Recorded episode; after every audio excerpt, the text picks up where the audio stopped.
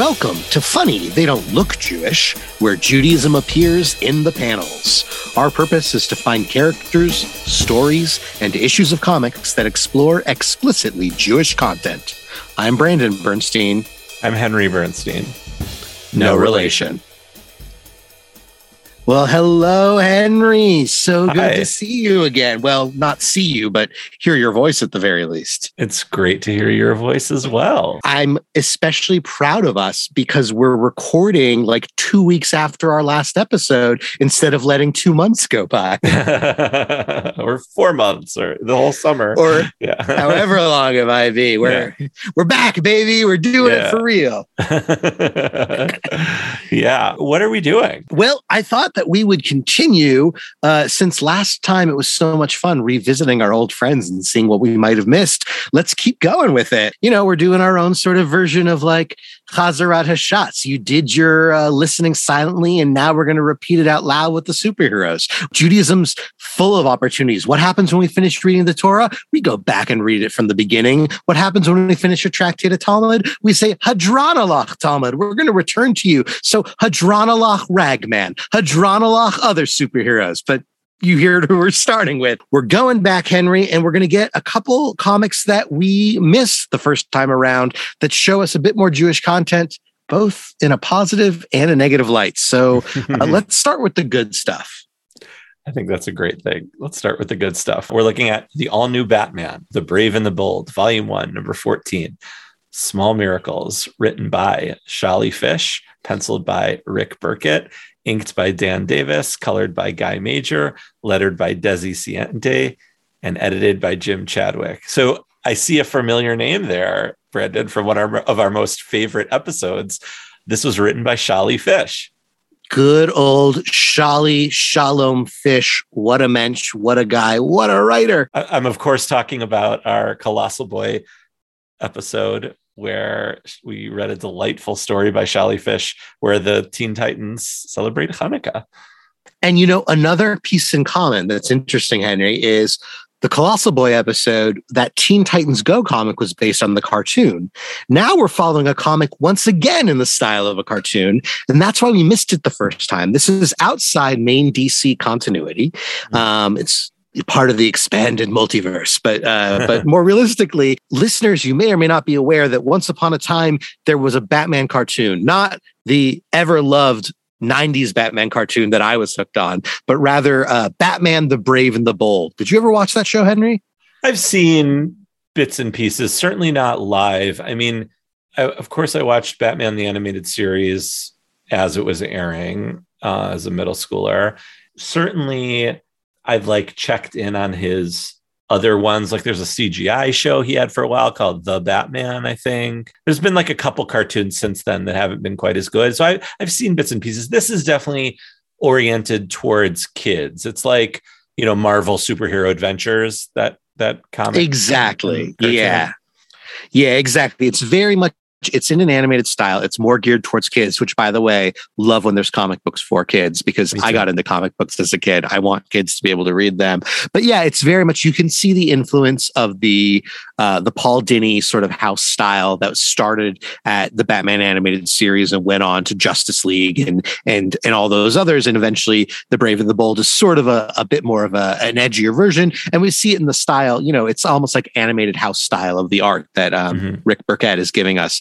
So starting off, we have narration that brings my heart such joy to read the words. Of course, not everyone celebrates Christmas. I love it. It's a it's a quote unquote Christmas comic, holiday comic that starts off showing some people around a Christmas tree, I believe, like celebrating. But then, of course, not everyone celebrates Christmas. And then it moves us to the familiar to us if you've listened to our Ragman episode. And if you haven't, maybe pause this, go back, give it a listen, come back to us once you're familiar. We see the now familiar to you Rags and Tatter Shop, where our good friend Rory is working. And we see a customer who's another rabbi. This is Rabbi Samuels. I believe this makes it the third rabbi we've covered having some sort of relationship, Ragman. But with Rory. Anyway, yeah. Yeah. So Rabbi Samuels is going on and on about the fact that his shul needs repairs. And beyond that, he also needs to somehow get the money for the Hanukkah celebration, which is tomorrow night. And I'm, uh, you know, I'm a little baffled. Usually, you know, Hanukkah is not exactly the most, the most important holiday, but like you're planning it more than a day in advance. So usually you should right. the funds like, a little earlier. Right. I would like, think like the board, you know, at least, you know, okay, let's look at our budget for the year. What is what are we spending on the Hanukkah party this year? Like you think about like the yeah. one thing at your yeah. at your fledgling shul that will definitely get people to come whenever we have our Hanukkah party. So you think they would have, you know, even if it was yes. you know something. but in the cruel slums of lower Gotham, there's not even the budget for that. And. So Rabbi Samuels needs money to repair his shul. I would like to make a donation to Rabbi Samuel's shul. So yeah. at the very least that they can have a proper Hanukkah party next year. Listeners, we've set up a GoFundMe to help Rabbi Samuels and his Hanukkah party in 5783. Uh, all right. Rabbi Samuels is trying to basically, because it's a pawn shop, he's trying to pawn um, his watch. And Rory, mensch that he is, refuses to take it and just loans the rabbi the money. To which the rabbi responds, You're a good boy, Rory, just like your father, Jerry, rest his soul. And by the way, he owns a pawn shop, but Jews can't charge other Jews interest. So I, am sure Rory is like upholding ah. that, that, Jewish law and not going to charge the rabbi interest, of course. Maybe the rabbi was just testing him. He was like, "You've passed, you've passed your halachic exam." so, but the rabbi does have discerning eyes because he notices up in the corner a menorah that is not being used and encourages Rory to take it down and use it. But Henry, I believe you have a, a slight issue with this menorah. Well, once again, we see a seven branched menorah. Now, if that was going to be used for the Sabbath uh, in the temple or even just in a home, fine. But it's clearly meant for Hanukkah, which means that I'm sorry, Rick Burchett. don't mean to call you out. You didn't do your homework. You didn't talk to Sholly. God, we need to like come up with a sound of like like a ding positive and a eh buzz for artists drawing Hanukkiahs. Um, and when yeah, they get like, it right and when they get it wrong. Yeah, like maybe like a really good tequila versus like a sputtering, Ooh. you know, uh, shofar. yeah, the low sputtering shofar. Although respect to every shofar blower, I know it's not easy. totally, totally.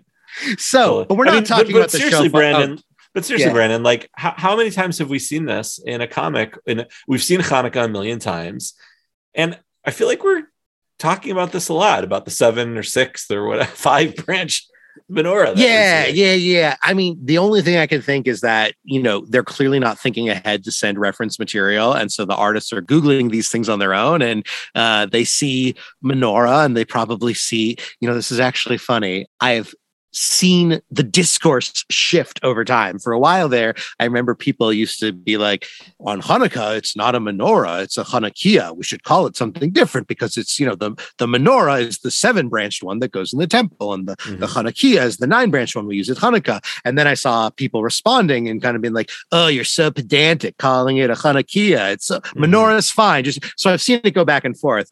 But one advantage of having two separate terms might be the fact that then when people are looking them up for reference, they don't mix the two up.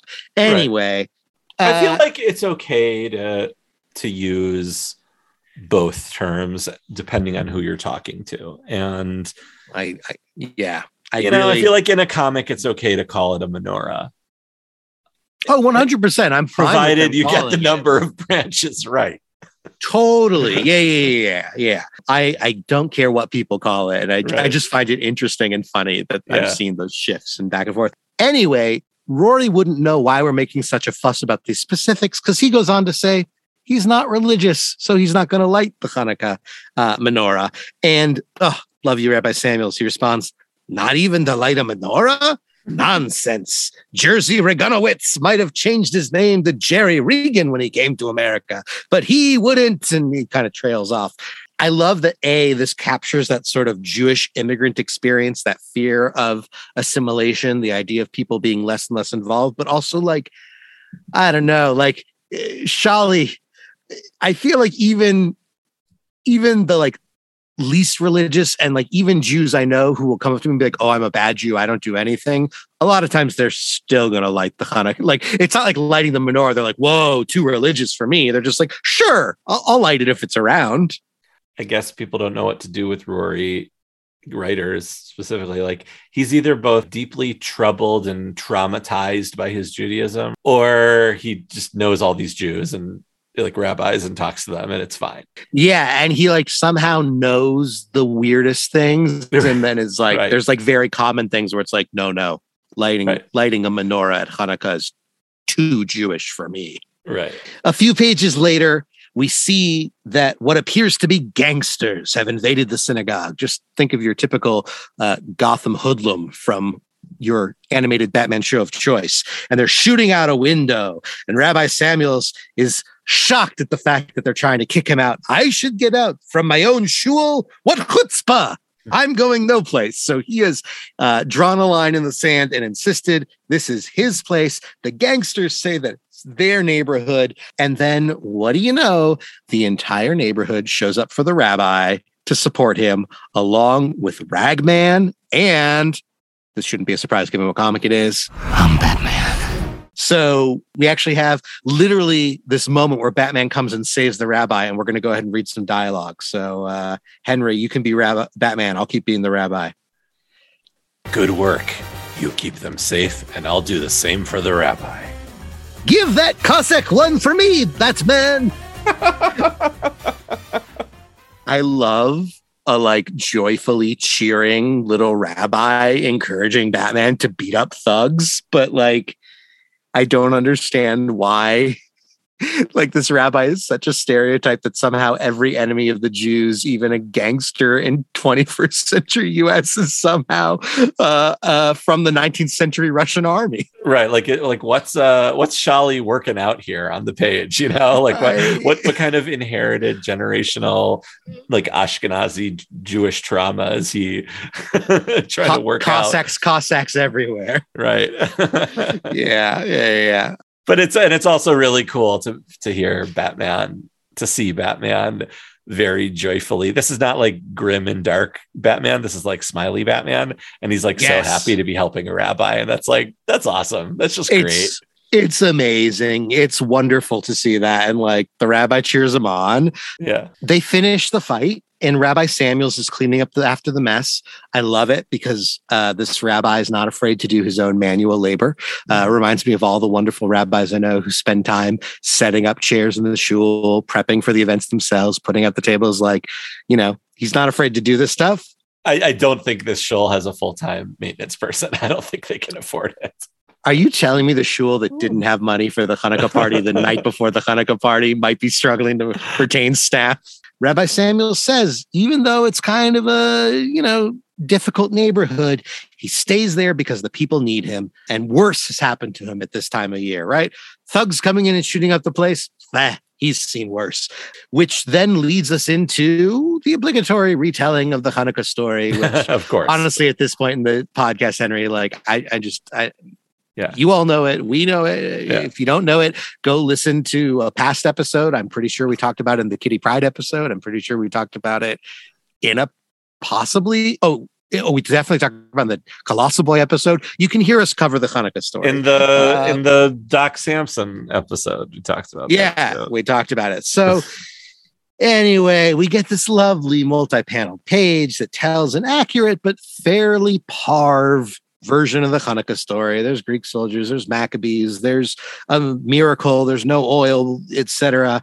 But by the way, there's the the, the, the menorah on, in this, and I mean an actual menorah because it's seven branches is awesome. It's a massive. It like takes up a whole panel. It's like it's like ten feet tall. Visually, it's gorgeous. I mean, it was they were inspired by his work writing that story with Colossal Boy. yeah. He looked at that and he was like, menorahs are giant, right? They're the size of cities. so anyway, the rabbi tells the whole story. Rory in the guise of Ragman is less impressed. He says, That was a long time ago. No miracles today. He reminds me of every Hebrew school student I ever had being like, Why aren't there miracles now if God used to do them all the time for us? Mm-hmm. Right? Like, Kids ask it, adults ask it. It's a question worth asking. This is this is a guy who literally has a enchanted robe that gives him powers that encases all the souls of dead people and he's wondering where the miracles are. All right. You make a very good point. It's a good point henry. And it just kind of reminds me like the silliness of a world of superheroes where you have like an alien from krypton who comes in. It's like what things that we think of as absurd conspiracy theories and fiction like what becomes beyond the pale of belief for those right. ones. Like I love right. the idea that he's like, I have a magic suit and I've met an alien from another planet and fought alongside them, but miracles, come on. Exi- right. Who believes like, that? Superhero comics. I love them, but I love it even more when we get a tiny bit of Torah, like Sholly puts in the words of this rabbi, who says that every single person around them is a miracle. Ugh, even Ragman, my heart. It reminds me of, I feel like uh, very commonly when I was in rabbinical school and would get to the part of the prayer service that, uh, right, the the sort of morning blessings or what we would call Nisim B'chol Yom, the miracles of daily life, where you go through and bless God for allowing you to open your eyes and be able to clothe the naked and be able to, you know, even stand up, right? Like all these sorts of things. Like it reminds you, like, oh, actually, like life itself is quite miraculous. Us showing up for each other is miraculous. So, right, it's like it's very sweet. The rabbi says this, and the rabbi goes on who needs Superman? You're missing the point of the Hanukkah miracle. God could have made the jar of oil burn forever, not just eight days. Or he could have helped the Jews find hundreds of jars, not just one. Instead, he provided just enough. Why? To teach us that even though nobody gets everything they want, God gives us what we need. It's some mm-hmm. beautiful Torah brought to us by Sholly Fisch, Bashem Keith Richards. Do you think he, um, nice Rolling Stones reference there.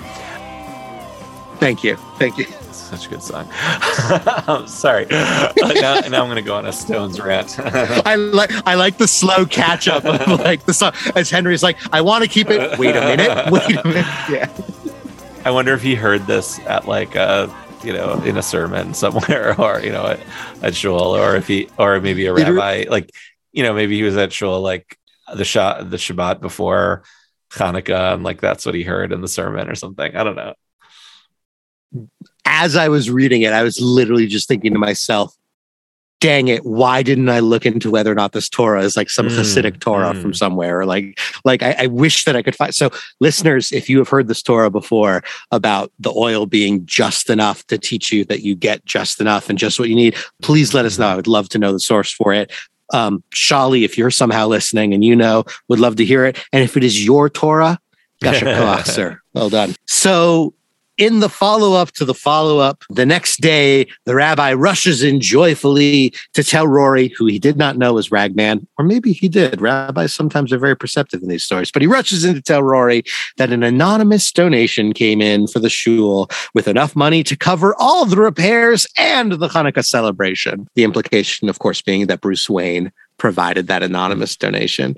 And yeah, like uh, Henry, how uh, how do you know that it wasn't someone Jewish who gave the donation? I don't know, Brandon. How do you know it wasn't someone Jewish that gave the donation? Because they kept it anonymous. But, um, I also love the idea of like if it wasn't anonymous and then it's just like the Bruce Wayne Synagogue of Lower Gotham. Right, right, right. well, that's so funny because Wayne does put his name on everything, but uh, does he put it on charities? I feel like he definitely puts it on like his businesses, but I wonder. I mean, in this case, it's probably anonymous because otherwise the rabbi's like, why did Bruce Wayne give money to my right. synagogue? Like, I'm sure at some point, like, you know, there's like, you know, the Bruce Wayne home for wayward boys or something, you know, over the last 80 totally. years of Batman. I'm sure there's like Wayne things, but that would be so funny. Like the the Bruce Wayne Gotham Jewish Day School, you know, like oh, it would be amazing. It would be amazing. Can you also imagine if there was like some guy at the IRS just like reviewing the tax information for Wayne Industries and was like, How come Bruce Wayne makes anonymous donations at all these places where Batman fought once? Oh my God. It makes me Right, think like- though, it makes me also think about I really like the idea of Batman interacting with the Jewish community of Gotham City because like in the Marvel universe, we know what the New York Jewish community is. We know, you know, if you've ever been to New York or you're Jewish, like I would love to know what what the different Jewish communities of the DC cities are. Metropolis and Gotham are allegories for New York. Is their Jewish community exactly the same? You know, I No, So- we know that there's a Jewish community that's worried about Cossacks. There's another one that's worried about Crusaders. There's another one that's worried about Nazis. That's true. I mean, we've seen the Jewish community in Opal City. We've seen it in Yeah. Gotham. Yeah. After learning about the donation, Rory thinks to himself, maybe that rabbi was right after all about small miracles. And so he pulls down the menorah to light. And the true Hanukkah miracle of the story, Henry, is that now the menorah has nine branches. It's the same menorah from earlier in the comic, but now it magically grew two extra branches. It's a Hanukkah miracle. and uh, he pulls it down, and we see him saying,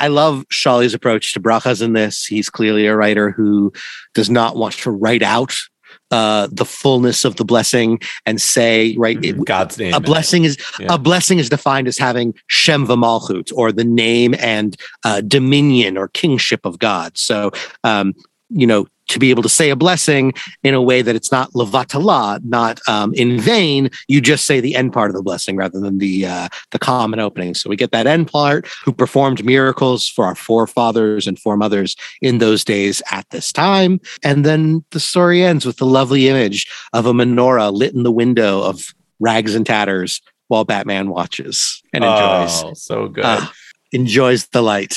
Don't you wish someone would have invited him to the Hanukkah part to light with him? And we would have gotten. I mean, obviously, it's not in his character. Like, of course, Batman's going to be watching over from afar, but it's a kid's comic. Like, what if Batman could have lit- Exactly.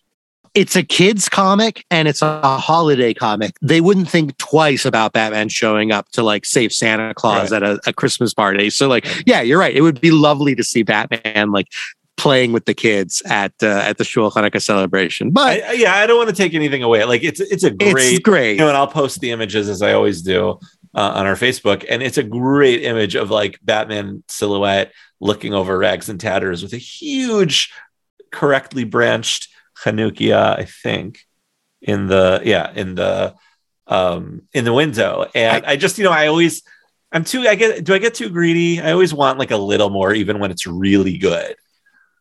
You know, I'm really glad you asked that because I've been thinking about this also. I think it's not that you get too greedy, because I also feel those ways. It's that I think as much as we found content to fill this podcast, there really is not nearly as much Jewish content as I would like there to be. And so when I find something really good, it's just so, it's such a taste of what I love that I can't help but be like, oh, and I, I want this little bit more. Like Mhm. maybe it's in it if you give a mouse a cookie, right? If you give a Henry a, a Jewish representation in comic books, uh, he's going to ask for more. Maybe, but I think it's really just like, how can you not point to it and be like, yes, this, this, this, but more of this? I'd like to see even more. Like, Yeah, I don't know. It- it- And Yeah. the- you know, like there are TV shows and characters where like clearly not it's not the main focus, but a large part of the show involves Judaism. Like you know, like popular popular shows like uh, Marvelous Miss Maisel, right? Something like that, or Your Enthusiasm this past season. Like, and I think what I I think what would make me not like want more in these moments is if there was just for the characters that are Jewish and are re- regularly written, if just one little realistic aspect of Judaism was peppered in here and there. Like if if you know, like the thing or Kitty Pryde, like someone who we see regularly had something mildly Jewish, just to remind you, like that's a part of their character. Then maybe when like you know we save them up for the big Jewish moment, I'm not like let down a little bit. Maybe I don't know. Yeah. Yeah. Yeah. It could be. this was a great issue. This was a It was an amazing issue, and I really have no complaints, especially compared to what we're going to cover next. So, it's a shame we do these things in uh, chronological order because now It's- we're gonna rain down fire. it's fine. Look, we started good. We're going to go down, but like I know for a fact that the episode ends on a good note, so we'll be fine. In 2017, Ragman received a brand new series, the third volume of Ragman, as part of DC Rebirth. Uh, Henry, besides a branding initiative, what was DC Rebirth?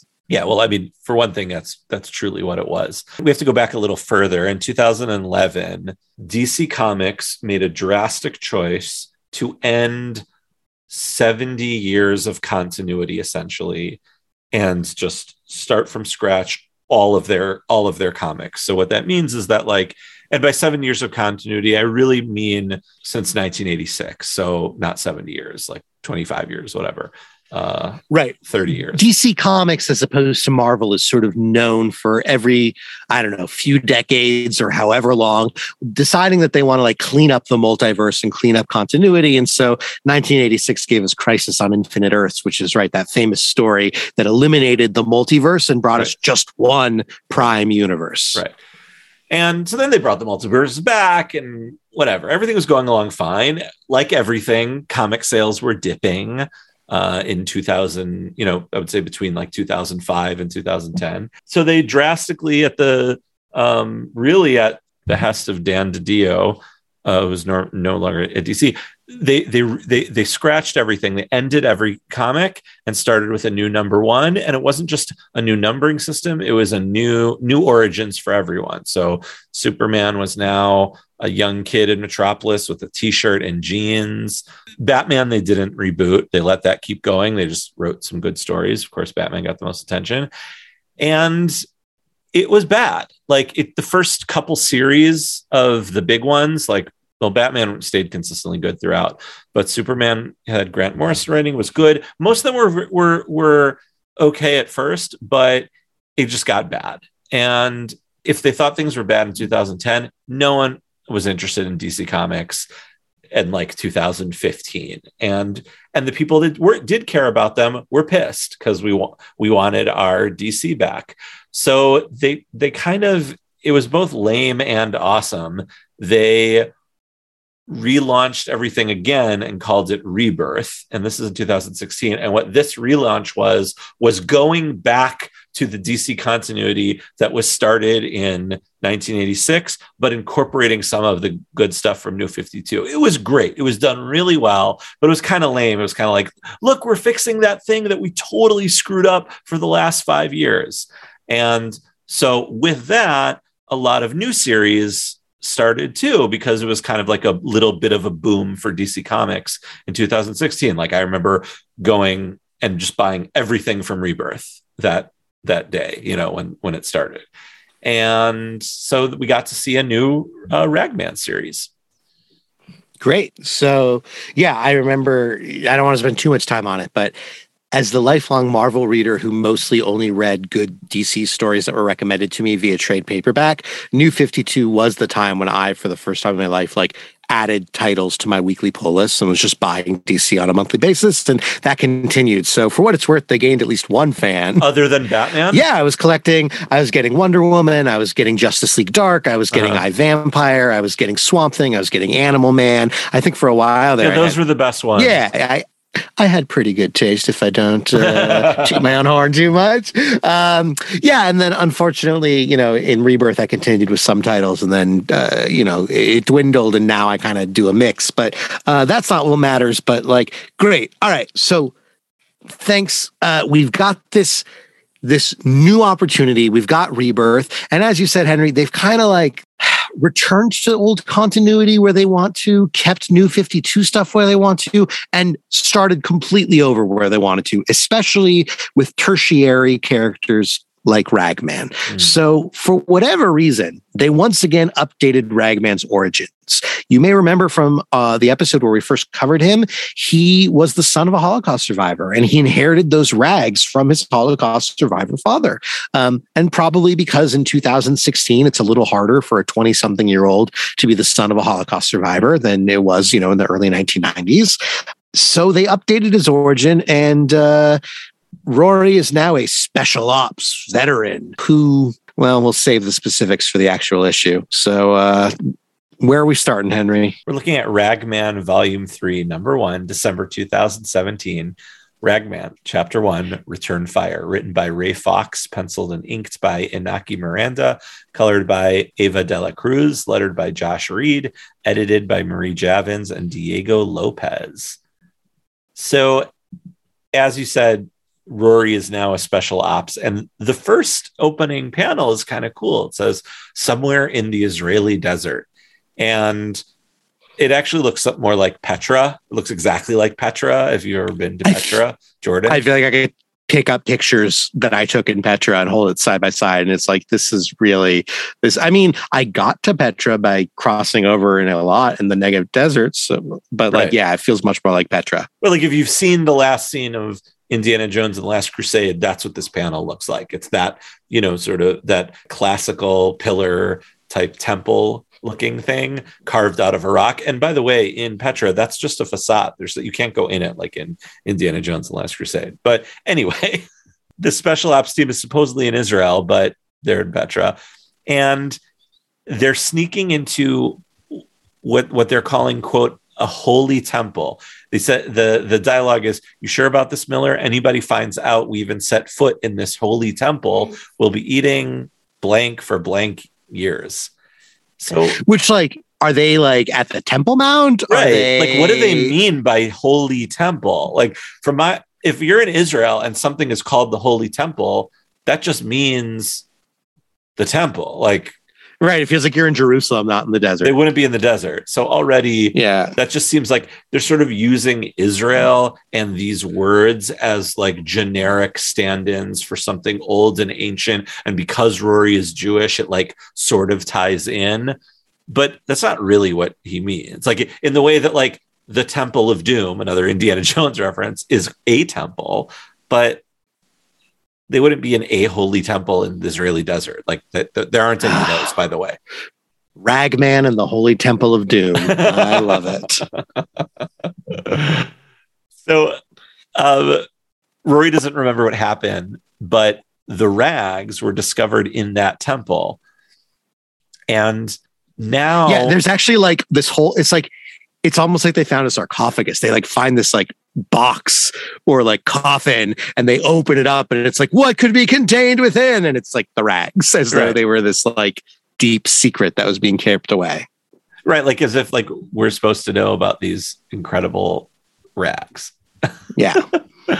yeah. So, um, you know, if you remember the rags when they, he was wrapped up in them, it would be the souls of anyone like evil that he killed. Was that who was talking to him when he was ra- back in the, back in the old one? Yeah, I mean, it would like absorb the souls, and I think it was later writers, like especially I remember like in Shadowpact, Bill Willingham made it like specifically, yeah, the souls of the evil people killed would talk to him. Yeah. so all of Rory's friends died, and now they're the ones who are talking to him through the rags. And I guess because they were special ops, it's like they're evil enough to be absorbed by the rags. Well, right. So, like, are we assuming that rags take on all souls, or like just killers, like people who are killers? Right. I, yeah, let's work with that. Like, I, I think like killers would be taken. That makes sense to me. Whereas they were his fathers from the Holocaust. Now his father has nothing to do with the rags, Right. A legacy hero, no more. and that's really it for that for that issue. Before we, Yeah. Well, there's one last thing, which like just Oh, to sorry. set up for the Go ahead. next issue.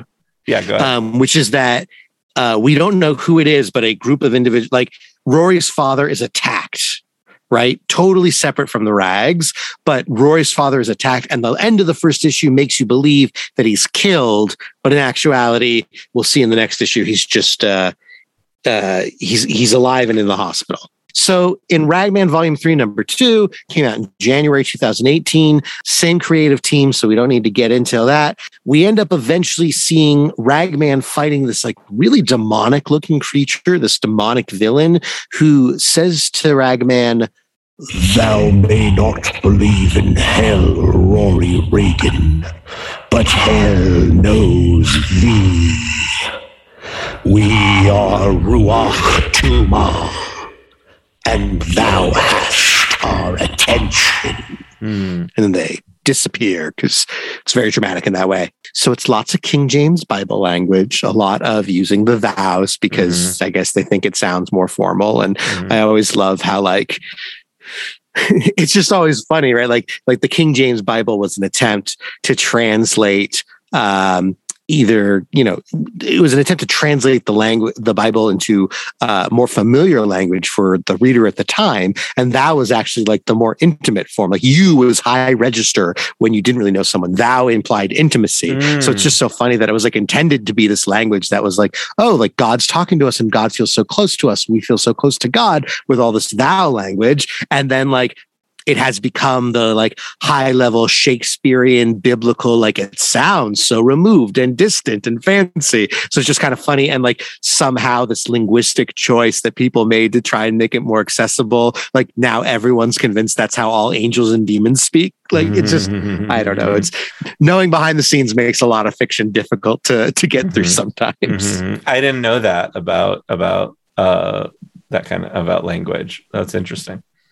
Yeah, like we, you know, like in Spanish, there's like tú in usted. So Right. tú is like Right. you is like, oh, I'm familiar and I know you, and usted is more respectful. Right. So you used to be that more respectful version, and thou was like, oh, Henry, we're we're friends. Thou thou art mine close friend. Um, Anyway, um, w- the one piece of Jewish content, because you may notice the King James Bible is not a Jewish Bible, but what is what is Jewish here is that this creature self-identifies as Ruach Tuma, which is Hebrew for like an impure spirit, a spirit of impurity, a wind of impurity, right? Like Tuma is the language uh, that's used like when somebody like needs to go and use the mikvah because they have a touch something that's tameh, right? Like if they're Mhm. tameh and they're impure or unclean, they're all sort of failed translations, but like you have some sort of status about you that makes you need like some sort of ritual purification or cleansing, right? So like they are a spirit of impurity. And that's it for issue number two.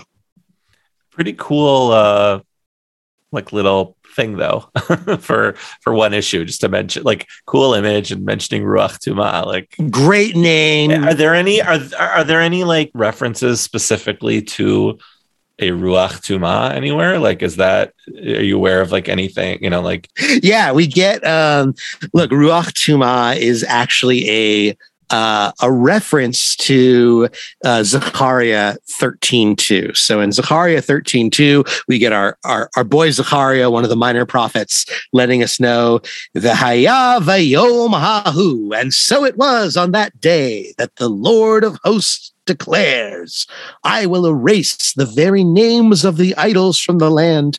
They shall not be uttered anymore. And I will also make the prophets and the unclean spirit vanished from the land. Vegam et haniviim ve'et ruach hatumah a'avir min haaretz. So we get this biblical prophecy implying that the land of Israel has been filled with all sorts of idolatry. And yet the names of the idols one day will no longer be heard throughout the land.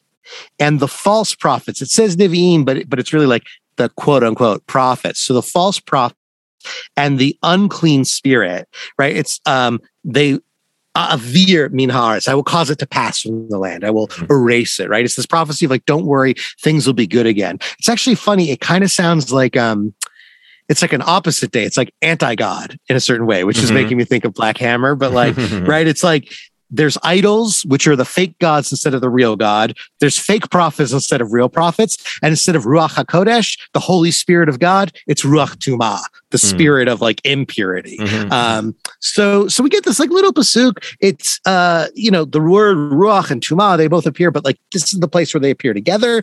And Rashi has some really interesting commentary where he says that ruach tuma is actually just another term for yetzer hara or one's evil inclination. Mhm. So, you know, that opens up all sorts of connections because it implies that this thing is like our own base instincts that are always pushing us to do bad things. But of course, the rabbis will go on to say that, you know, Yetzer hara, it's not like something we would get rid of entirely. Like there's, you know, rabbinic fanciful imagination around the idea that if the Yetzer hara was fully suppressed and we didn't have an evil inclination at all, that like nobody would accomplish anything because they wouldn't have motivation to do things. Mhm. nobody would have sex or procreate because they consider that as part of it. Like there's certain drives for um fame success achievement sex like all of this is associated with Yetzer hara, which maybe indicates a complex and and troubling relationship that the rabbis had with some of those concepts. But you know i think it just sort of implies that like nothing even in the torah and even in the in the tanakh like nothing is true true evil like everything Mhm. has some redemptive feature to it Mhm. Mhm. um anyway so so this you know they appear to be a reference to like the evil unclean spirit of the land that god's going to wipe away at one point well let's talk about what happens in the next issue Ragman Volume 3, number 3, February. Same crew. So on page 49, Rory's talking to his father in, in the hospital. Brandon, do you want to, should we uh, read this? Sure. Yeah, yeah, yeah. So we get this conversation between father and son. Roy's father says, What kind of world would this be without sympathy? They said they were Ruach Tuma, Pop, unclean spirits. Remember the old stories like the ones Rabbi Luria used to tell us? But I got a line on them. I'm going to see if I can help the police. You got a line on them. I think they were looking for you, Rory. Is there something you should tell me? Rory, I'm your father. What is it you don't want me to know? Pop, this is going to sound crazy. And then Rory tells his father the story of the rags and, you know, introduces his father to Ragman because once again, his father no longer once was the Ragman. It's really weird, Henry, to mm-hmm. go from one version of Ragman who says, I'm not religious enough to light the menorah. to another version of Ragman who's like, yeah, you know the Ruach Tuma father, just like the rabbi used to tell us. Everybody knows Ruach Tuma. I had to Google where in the Torah, like where Yeah, I had to ask you what it was, and you had to Google it. Like, Like, what ruach? I- what stories of ruach tuma is he? Is Rabbi Luria Rabbi telling Luria them? is saying, please, please find me the synagogue where everybody comes up and and like they like somehow they're like, yeah, I can recite Shema, I can read from the Torah for my bar mitzvah, and I know all about the Ruach Tuma. Maybe Rory. Is it possible Rory had this passage from Zechariah for his haftorah on his bar mitzvah, if he had a bar mitzvah? There is a haftarah for Beha'alotcha that that comes from Zechariah two to four, but this is from Zechariah thirteen, so All right. no dice. All right, all right. No dice. All right. Well, then we should probably Um, move on to, to the page 76 in issue number four. All right, Ragman, volume four, number four.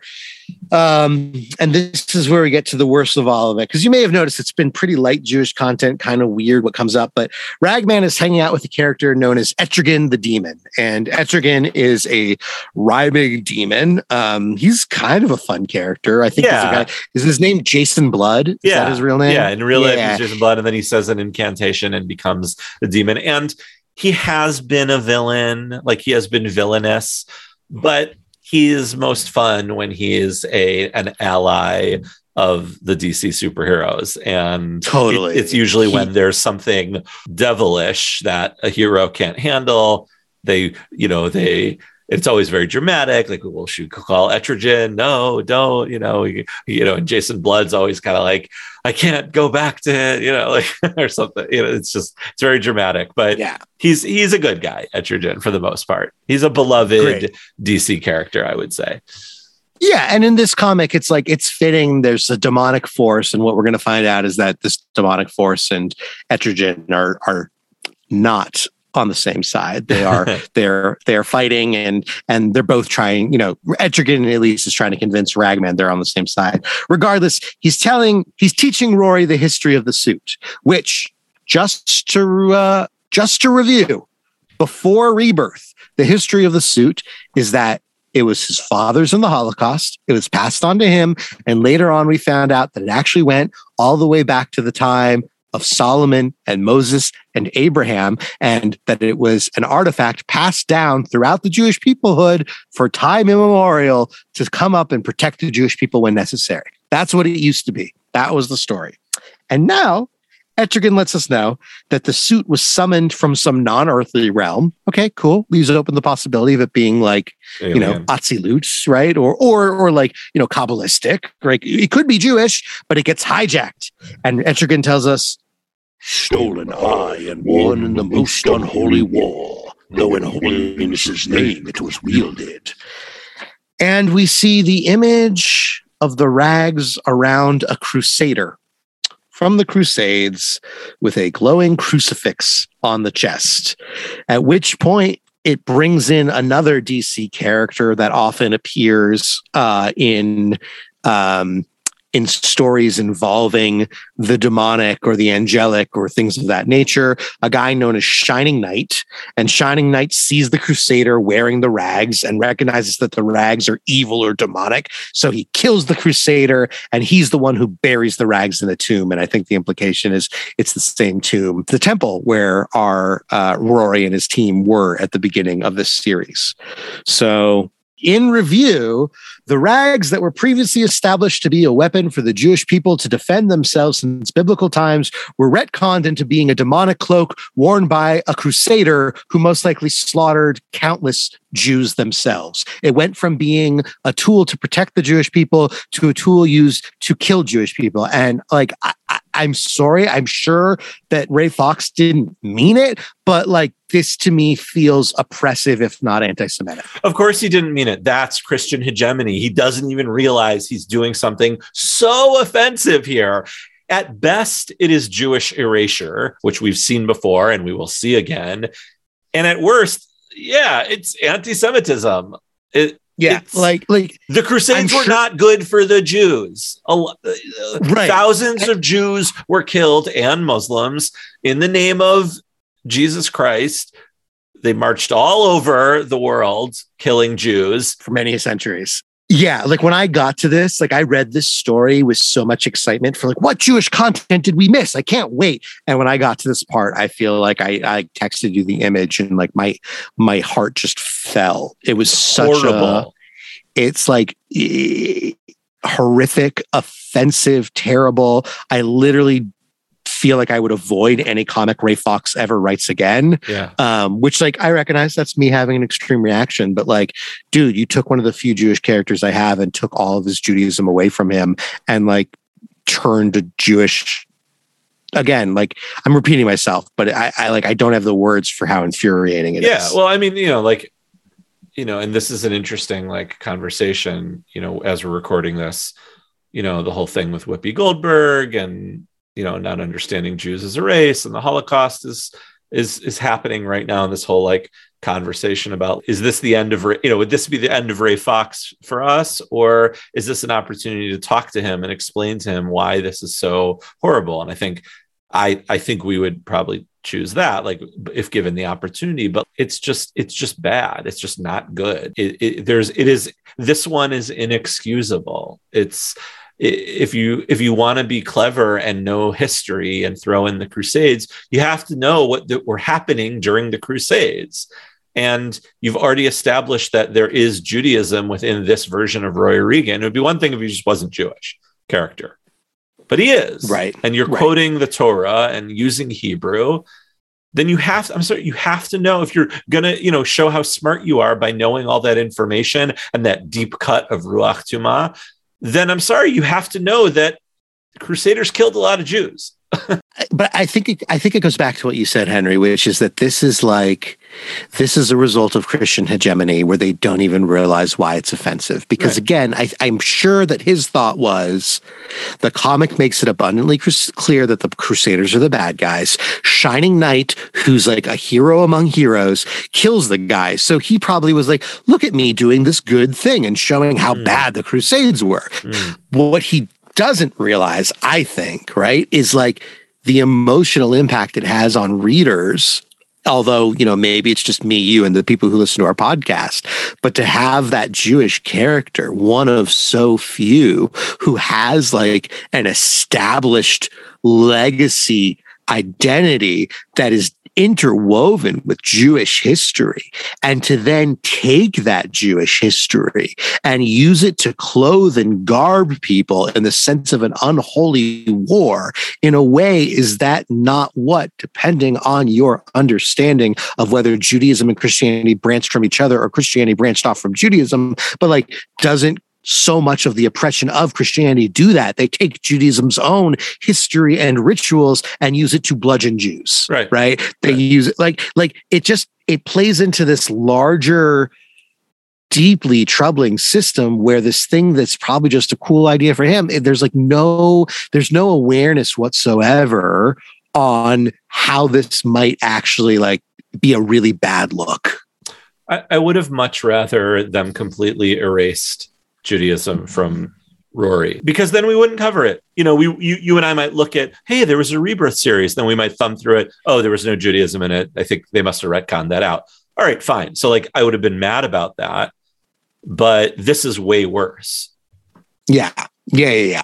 It's like we've been upset by things, but I, I really don't think we've ever covered anything that has upset me more than this did. Yeah, same. I I mean, we've definitely and we've probably had like bigger outrages, like you know, outwardly on on you know this Yeah. podcast. But there is some. But I, I will. I, but I'm saying to you and to everyone out there, this is the most angry I've ever been about something like this in a like poorly done Judaism in a comic ever. Yeah. Yeah. And it's, it's one of those like, um, I don't know if it's because we've, in prepping for this episode, we like ranted back and forth to each other, but it's almost like I'm just, uh, Exhausted. sometime I'm exhausted. Exactly. Like I'm so exhausted that like I might not sound as angry as I have for other things, but in part that's because it's like I was angry about them, but like not hundred percent angry. So you can almost like play into the anger. And this is like I'm so upset that I'm just drained immediately. Right. Like like the number the number of times I've seen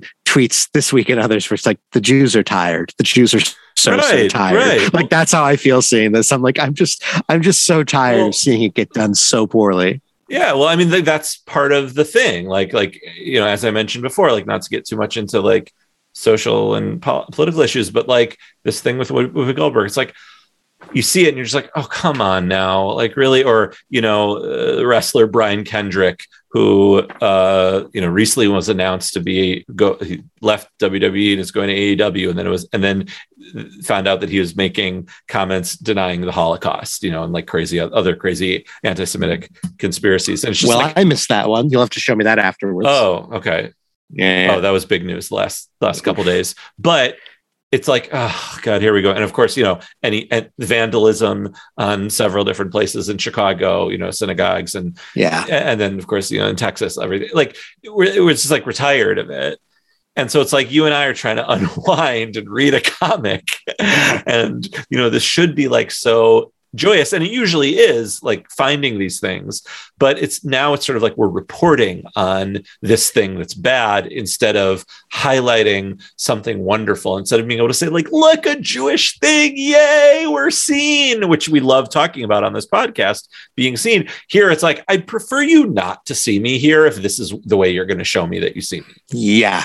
and that's Yeah. and that's why I really understand about like the exhausted things. Like really, That was our return to Ragman. That was the that was the downer part of the episode. We're gonna move now from uh, the sadness of Ragman to really an interesting piece in Moon Knight. And it's it's funny, Henry. Ever since we did episodes on Moon Knight and Ragman back to back, they've kind of been associated in my mind.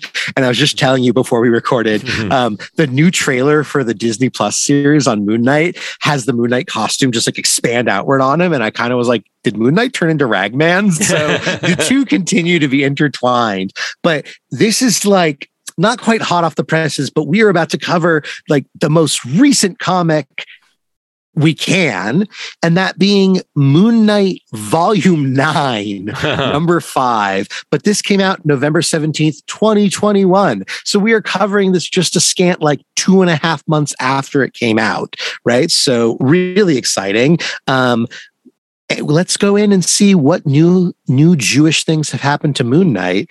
Uh, once again, this is Moon Knight Volume 9, number 5, entitled Horoscope, written by Jed MacKay, penciled by Alessandro Cappuccio, colored by Rachelle Rosenberg, lettered by VC's Cory Petit, and edited by our boy Tom Brevoort. Hmm. So we're in the midst of the opening arc of Jed MacKay's run on Moon Knight, and a recurring theme throughout this arc has been Moon Knight going to see a therapist and talking things out with his therapist. And he's As Moon Knight. as Moon Knight, right? Not not um, Mark Spector, not Stephen Grant, but as Moon Knight. So Moon Knight is talking to his therapist, and he's talking specifically about the difficulty of growing up Jewish uh, and growing up the son of a rabbi. Of course, there's being raised Jewish, and then there's being raised by a rabbi. My father was the kindest, gentlest man I've ever known, but there was never anything kind or gentle in me. He was a man of peace. He hated violence. And I thought that made him weak, a weak man serving an indifferent God. Oh, I like Jed MacKay's dialogue here is just on point with like, in a way, he's playing a lot with what Max Bemis wrote in his Moon Knight run with Moon Knight struggling with his Judaism and what it meant. And he's also playing, of course, with our first Moon Knight stories we covered, uh, written by uh, Rabbi Zelenetz himself, um, of being the son of a rabbi. But like, I really love the way he's articulated it as it's not just that he views his father as as as weak, but like he sees his father hates violence and he feels like he never sees God responding. So like, why is he even bother? I, I mm-hmm. really like this. It goes on. We're not going to read the quotes directly, but it goes on to talk about the Israelites, you know, escaping from slavery, being per- persecuted so many ways, and that Moon Knight views that as the Jews being weak and not fighting back, but his father frames Jewish survival as perseverance, right? Like Mhm. it's something to be envied because they survived, they persevered, and they keep things going. But Moon Knight views that as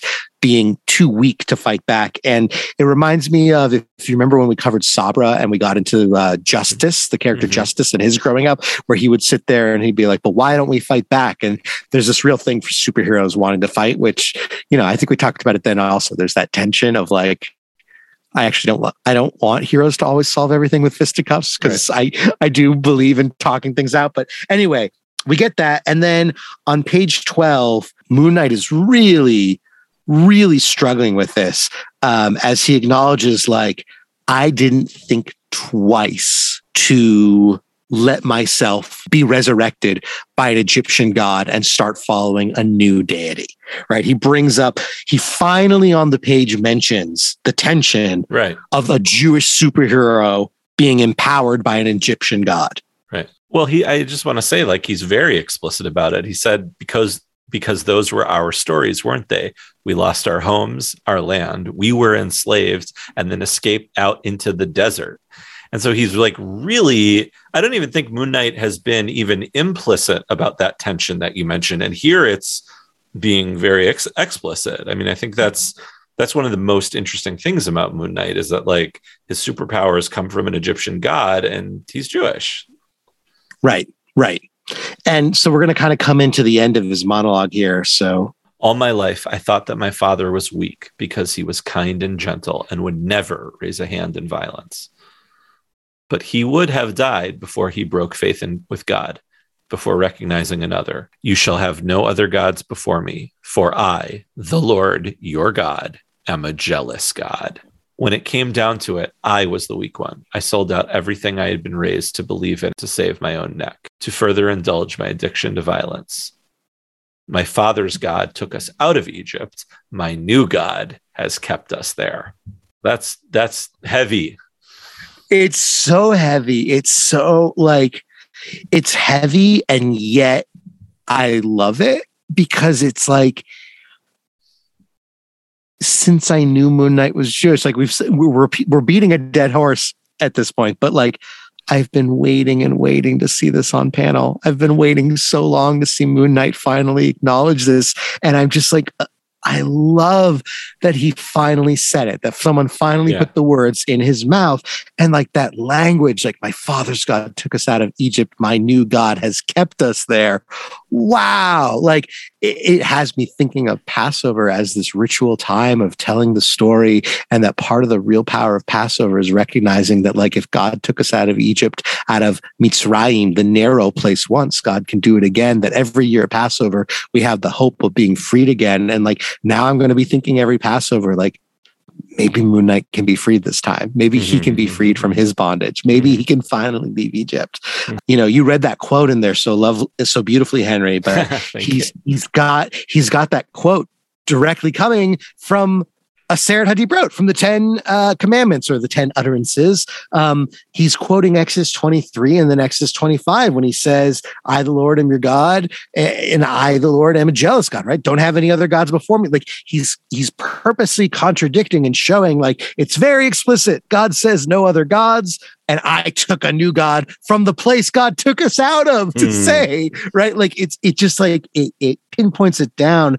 And I'm I know some listeners, you may or may not have a belief in a deity, you may or may not have a belief in God. Like what's relevant here is that within the story and the mythos and the text and the language of the Jewish people, inherent and central to that is the conception of one God who took us out of Egypt. And there have been people who have prayed to that God, and there have been people who have wrestled with that God, and there have been people who've refused to believe in that God. But there's always the one God that gets not believed in Right. or wrestled with or prayed to. And now we have this Jewish superhero who the weirdest thing about him in our very first episode, I'm pretty sure we listened to an interview with Dan Slott saying, What kind of Jewish role model is Moon Knight? He punched his father and serves an Egyptian god, right? And finally, he acknowledges it and admits it as something that makes him weak and that he admires his father's strength of faith and commitment. But Moon Knight gave it up in a second. Yeah. He seems very comfortable with it too, even though, I mean, he's talking it out in therapy and at, I guess, the kitchen table. But he seems like very matter of fact about it. It's like, this is an intense thing. I've definitely thought about it. It's kind it's almost like he's talking to us like, I know you've been waiting for me to, to address this. I'm addressing it now. Here's how I Yes. feel about it. It yes, it is attention. You know, it makes me nervous about the the the Moon Knight show because I just don't think they're gonna go there. I think they're just gonna I think they're gonna either completely erase it or there's gonna be some vague reference I, to him being Jewish. But I just I don't see them certainly We'll, we'll get another mezuzah on the door. right, right in the background.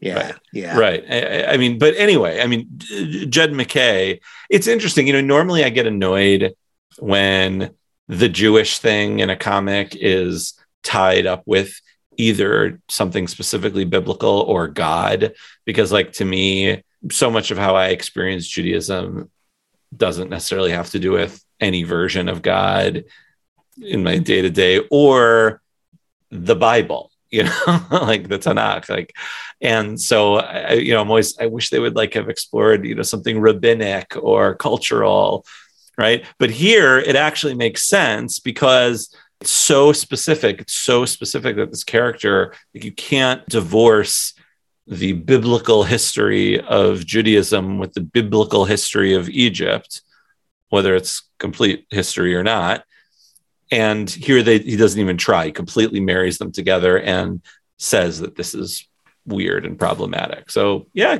I mean, I don't know anything about Jed MacKay. I I don't know his writing unless you know. I'm sure maybe I've read something that you've pointed out to me before, but fun fun fact, Henry. Not that there was that much, but he was also the writer of the Black Cat series, in which we saw the Oh. photo from the Thing's wedding. oh, that's fun. So he was the writer of last our, in, in, In last episode, also. I, I Yes, we listened very closely. yeah, I should go back and uh, and listen to that. Sorry, Jed. but but uh, no, but I mean, you know, I'm I'm sort of joking, but I, I really am appreciative of Jed MacKay. Like that's great. You know, we spend a lot of time talking about you know the great Jewish writers like Bendis and and Rucka, but you know, and I don't actually, I shouldn't assume. I don't know Jed MacKay's religion, so I shouldn't assume that based on his name. But you know, he he really did a, a he really did a mitzvah here. Yeah, I mean, you know, we couldn't have two sort of better uh comparisons when it comes to Jewish representation, right? Like Ray Fawkes's example of the opposite of what you should do, the worst thing you could possibly do. Like, please just don't even bother writing about Jews if you're going to do this. And this, like, really well thought out, respectful, you know, it's actually very funny because I think Henry that the the first time you and I looked at this issue, we both were like, "Yeah, it feels pretty minor. Like, I wish there was more." Hmm. Which gets back to what you said of like maybe we always get greedy for more. And then I think the more we sat with it, and the more we we didn't just rush through the issue, but actually read those words, it was like, "Wait a minute, this Yeah. is huge." Yeah. and it's just it's really wonderful. It is, I think, a really uh, positive and affirming direction to be able to go in, um, and so positive and affirming that we can even forgive the fact that uh, that when it said God in the quote, for some reason it said G dash D. Oh, she does. Like what? Why did he? Was he cutting and pasting from Sefaria or something, or not? Not even Sefaria. Like was he cutting and pasting from? I, I, I'm just gonna say it. I think G dash D is stupid. I, I I I know plenty of people write it when they're writing out God, and we're trained to do it. But God is the word God, G O D, is not one of the Hebrew or Jewish God's names. It's an English word. And Yeah. so you don't need to put the dash in. It's just, or, you know, L dash RD, you know, for Lord. Like it's, it's dumb. And so seeing it in a comic, he didn't need to do that, but okay, fine. It's not, Yeah. I think it's stupid in general. I don't think it's specifically stupid here. I'm sorry if it, if you write G slash D and you're and you're offended by this. I really I'm not trying to offend you. I just think it's it's unnecessary. That's all. Well, when you when you look at the mitzvot that are suggesting, right, the commandments say not to to take God's name in vain and not to write it out. It's usually, you know, originally talking about the tetragrammaton of Yud Hey Vav and not writing that out. And and and Jews became so weary of writing it out that they would, you know, write Yud Yud instead, right? For like Adonai, they would say Mhm. Adonai and and they would write Yud Yud. Mhm. And then like even Adonai, like that started to become like so much of God's name that I was like, well, maybe we shouldn't write that out so much. So then you start getting to something like Hashem, right? Like the name. Okay, now we're getting very, very safe. Or you get it to to to God in English, and then people are like, oh, God. Like I know it's a word, but like that's God. So I, I want to do G dash D. It just it feels like we keep coming up with new words to make it okay, and then those new words get used so much that we're like, oh no, we got to protect this new word. Right. And um, it's what I like about it is that it's almost a sense of contagious holiness. Like God's Right. holiness is just sort of like expanding outward and outward. So I agree with you. I think it's a little silly. I, I don't ever like I have no problem writing God. I don't think it needs to be G dash D. And I can kind of sit back and be like, that's kind of neat that that happens. Yeah, I mean, I you know, I went to Orthodox Jewish day school, and you know, if you know, the problem with that was that like things like Jewish history were taught from an Orthodox Jewish perspective, and so you weren't necessarily learning actual history. And like, if we're ever like writing about something in English, like even in like a rabbinic class or something, like if we were, we were encouraged to write G slash D. Like I don't think if I ever wrote G O D, like I would get a circle and a line through it and like points off, but like it was certainly part of the culture to to write G slash D, and I, it didn't occur to me to to think whether that was unnecessary or not, but I certainly do now. yeah. Yeah. Yeah. yeah. well, but it's not Jed MacKay's fault. He did a great job. Like, really, you know, this could have gone totally the other way. Like, assuming I don't know if Jed MacKay, what kind of research he did or, or, or whatever, but that's a very tough line to walk. Whereas you're referencing something that is potentially super problematic. Like if this had been written a dozen other ways, it would have been bad. We would have been yelling about it. Like if, you know, just he had completely denounced Judaism and said that, you know, his Egyptian God is better and bad. I don't know. Like there are a million ways this could have gone badly. And referencing something that's problematic and having and um, not making it worse, but actually just opening up a conversation about it is really hard to do. And that's just good writing. It's very good writing. And I find myself wondering the degree to which we should be appreciating what happens when a Jewish author writes a Jewish character and then what that sets the next author up for. Because I'm just thinking that, again, the the preceding run of Moon Knight was written by Max Bemis, the front man of the band Say Anything, and someone who's been very public about his Judaism and is not afraid to write about his uh, struggles with it, his neuroses regarding it. Right, like he he, he gets into the thick of it, and mm-hmm. he covered some issues that were challenging and difficult, and really engaged with Moon Knight's Judaism. That was probably also a creative way of engaging with Max's own Judaism, right? Mm-hmm. But like I wonder if we would get this amazing Jed MacKay issue if Judaism had not been such a prominent feature in the most recent run, mm. right? It's like when a new writer takes on a character, my understanding is that a, they have their pitch for what they want to do with it, but B, they probably go back and they do research on the character, or they have editors who are doing things, or they go to one of those Marvel encyclopedias to be like, well, what are the things they need to know about Moon Knight? And certain things get featured. And obviously, something that happened in one comic once upon a time in 1986 in one panel and never gets referenced again is not going to be as important as something that gets repeated by future authors. So when Moon Knight's Judaism gets you know written about by Rabbi Zelenetz and then picked up by uh, in a more recent one, right? Like Bendis had one image of it, but he didn't really write about it. And then Max Bemis writes about it. Like I think the fact that it was so fresh in being relevant, right? In the same way with the thing, once he's out as Jewish, it just like keeps popping up. And then it's at his wedding, and now it's popping up, and it just like keeps appearing and appearing and appearing. Um, so I just think that there's there's maybe something really wonderful that when we present more of the character's Judaism, I wonder if that makes the next or the subsequent writers more likely to also represent their Judaism. Mm-hmm. I'll go with that. I mean, we you know we were talking about in the last episode just how you know when we saw that thing, you know the the thing image that it's part of the canon now. That like so maybe yeah. I mean, and you know maybe to a certain degree marvel because it's one long continuous universe and story for the most part there's more attention to you know the marvel bible you know the character bible kind of yeah, thing yeah. Uh, than in dc i don't know but um either way it was great I'm, I'm really yeah. pleased. It was I'm happy wonderful. we're ending on a high note here. We're ending on this high note because Henry, believe it or not, we are running out of time. We thought that this return to Heroes Pass was just going to be a sequel, but surprise, surprise, listeners, it's going to be a GD trilogy. G slash D uh, trilogy. Yeah, yeah, yeah. It's a G slash D trilogy. A God trilogy? Yes, Will Eisner wrote it. Um, no, um, we're going to cover, we're going to continue this review of characters. We've got some smaller stuff and it's really special treat in store for next episode, but really lovely to spend some time again and to return to Ragman and Moon Knight. Can't wait to see who we return to next time. But until then, I'm Brandon Bernstein. I'm Henry Bernstein. No, no relation. relation. You can follow us on Twitter and Facebook at Jewish Comics Pod, or you can email us at jewishcomicspodcast at gmail.com.